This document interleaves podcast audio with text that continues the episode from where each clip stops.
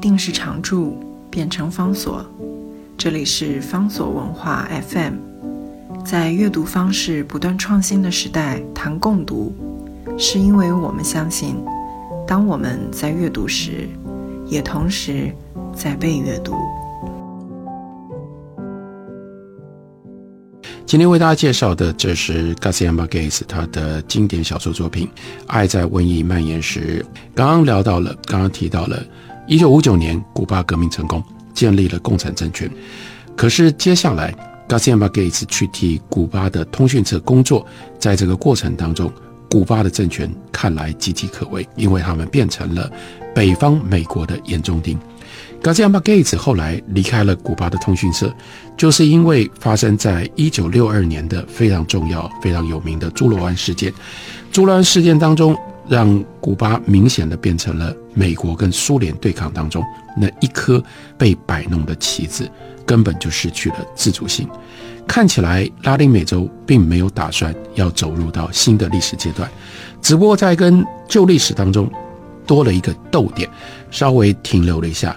换了另外一批人，又从原来的路上继续走下去，所以 Garcia Marquez 清楚地感觉到，这像是一个宿命的诅咒。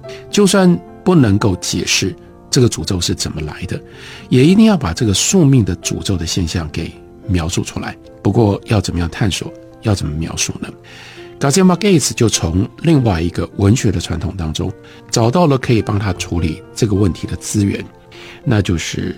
他的一位好朋友读过他早期所写的小说，就建议他去读希腊悲剧，尤其是 Sophocles 的作品，从《安提冈尼》开始读起。希腊悲剧为什么叫做悲剧？在现代的中文里面，我们觉得任何悲惨的事情都可以叫做悲剧，用悲剧来形容。然而，回到古希腊的原始的观念里，悲剧的意义并没有那么广泛。悲剧特别指的是。人面对命运作弄时候的情况，希腊悲剧的背景是人的渺小，不只是奥林匹斯山上的诸神会随时介入摆布人，还有更强大的，连宙斯都无法改变的命运。诸神的力量、命运的控制都没有什么道理可以说。为什么会有悲剧？就是因为源自于人的一种奇特的内在的性质，即使知道不能改变命运。但就是无法顺从命运，必然要进行无望的反抗。人明明知道神跟命运是如此的强大，不是人力所能够抵抗的，却偏偏无法不抵抗。这是希腊悲剧真正的缘由。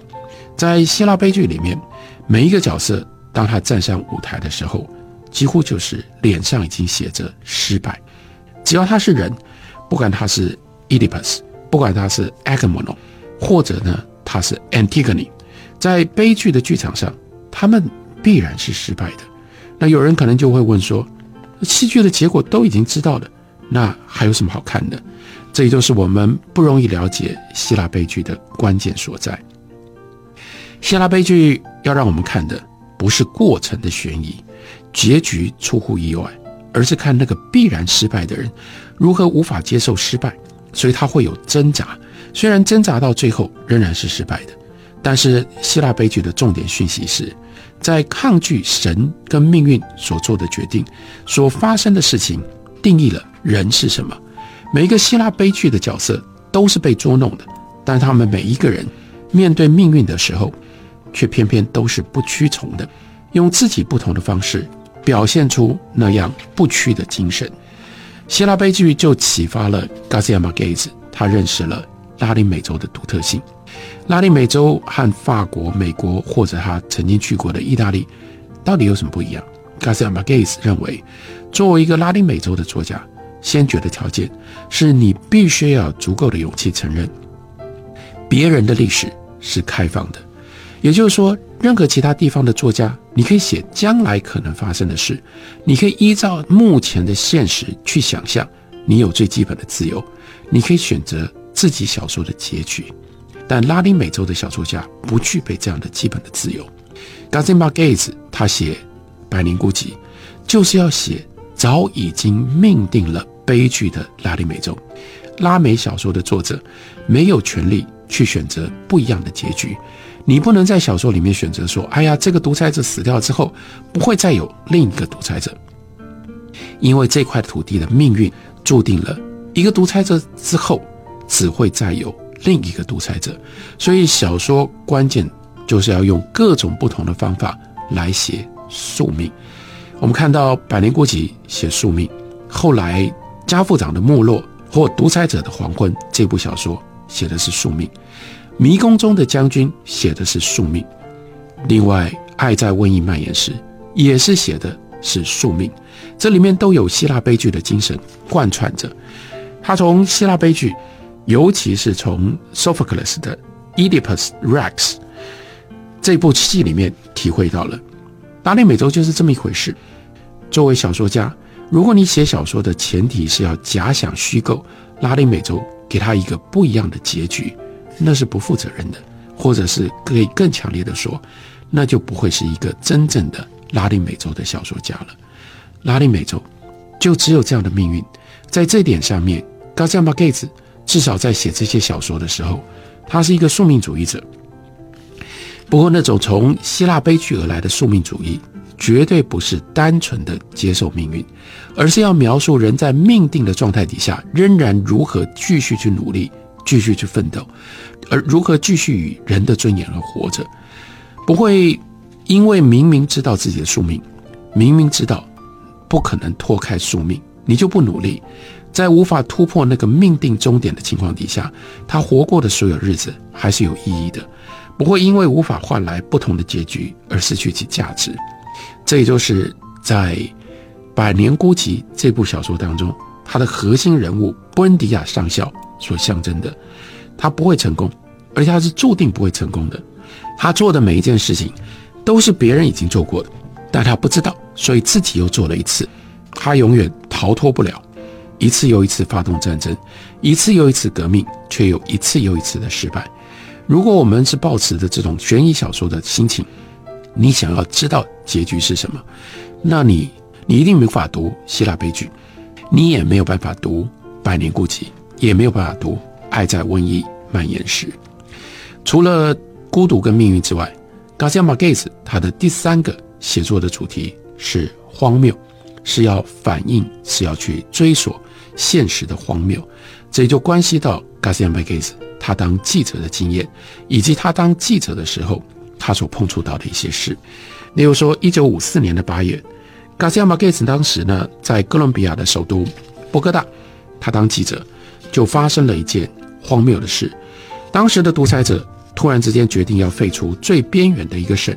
叫做乔科省，因为他觉得哥伦比亚已经有太多的省了，乔科省呢又都是黑人，没有太大的用处，所以这个独裁者就在波哥大直接下令把这个乔科省取消，并入到邻省当中。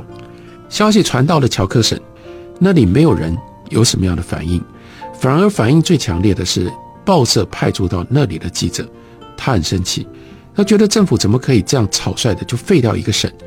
照道理讲，遇到了这种事，省内应该要有示威游行才对。所以呢，这个记者呢就报道了理论上应该要有的示威游行。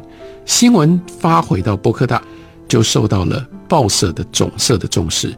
第二天又发来了新的示威新闻，而且那个新闻里面写的，参加游行的人数增加了。然后呢，新闻说乔克省的省会现在一片动乱，所以。总社就更加重视了，于是呢，就派 Garcia Marquez 和一位摄影记者赶到乔克省去。那时候，Garcia Marquez 在报社的地位已经相当高了，所以意味着总社特别派了一个明星记者去乔克省接手报道示威游行事件。那个地方真的很远，很不容易到。Garcia Marquez 跟他的摄影记者呢，花了一天半的时间，辗转搭小火车。才终于飞到乔科省的首府。他们到的时间呢是下午三点钟。下飞机呢就赶快问机场的人说：“哎，示威游行在哪里？”这个时候机场的人在午睡，被叫醒问这个莫名其妙的问题：“啊，什么示威游行？没有人听说有示威游行。” Garcia Marquez 他们只好自己调查。那至少先找当地自己报社的记者，是他发来的新闻啊。那找到他的时候。这个记者呢也在睡觉，他被叫醒了，当然反应不一样。他想，完完了，大事不妙，示威游行在哪？示威游行是他编出来的，根本没有示威游行啊。G a z i a m a r q u e z 知道真相，当下的反应是，当然很失望，花了一天半来到这里，那难道叫我们空手回去吗？听到他这样说，地方记者就有了一个想法，他回应说：“那你们跟我来，我们去找省长。”于是记者就真的见到了省长。这个地方记者呢，直接告诉省长说：“哎呀，波哥大的大牌记者都来了，你怎么可以让他没有示威游行的新闻可以报道呢？”这个省太孬了，这个省到底在搞什么？省长想一想，哎，觉得还蛮有道理的。所以呢，省长下令要有人去示威游行，于是一声令下，就平白创造了一个群众示威游行。示威游行本来是省长下令创造的，可是开始了之后，就有很多人加入，加入的人越来越多，进而其他省也就被刺激，引发了一连串的。示威游行，抗议中央的权力太大，而且中央行事太霸道了。在这个过程当中，Garcia Marquez 他就写了四篇长的深度报道，那成了他记者生涯当中的重要的杰作。当然，光靠他的报道和各地的示威游行不足以挽救乔科省，乔科省终究还是被废了。但这件事情正反映前面所说的宿命感。重点不在于乔克森有没有被救回来，而在于如何面对这件事。有示威游行跟没有示威游行就是不一样。此外，这样的事情一定就让 Garcia Marquez 更清楚地感受到现实的荒谬。这是一场由新闻记者创造出来的示威游行，而且逻辑上颠倒了。只有而偏偏在颠倒的逻辑里，才有哥伦比亚的现实。Garcia Marquez 就是要用他的小说写出拉丁美洲的宿命跟拉丁美洲的荒谬，所以包括刚刚讲到了运用了那样一个长期等待的爱情的故事，这个爱情为什么要花五十一年九月又四天的等待？我们也只能够放回到 Garcia Marquez 他所关心的孤独、宿命以及荒谬当中，我们才能够更深刻的予以体会。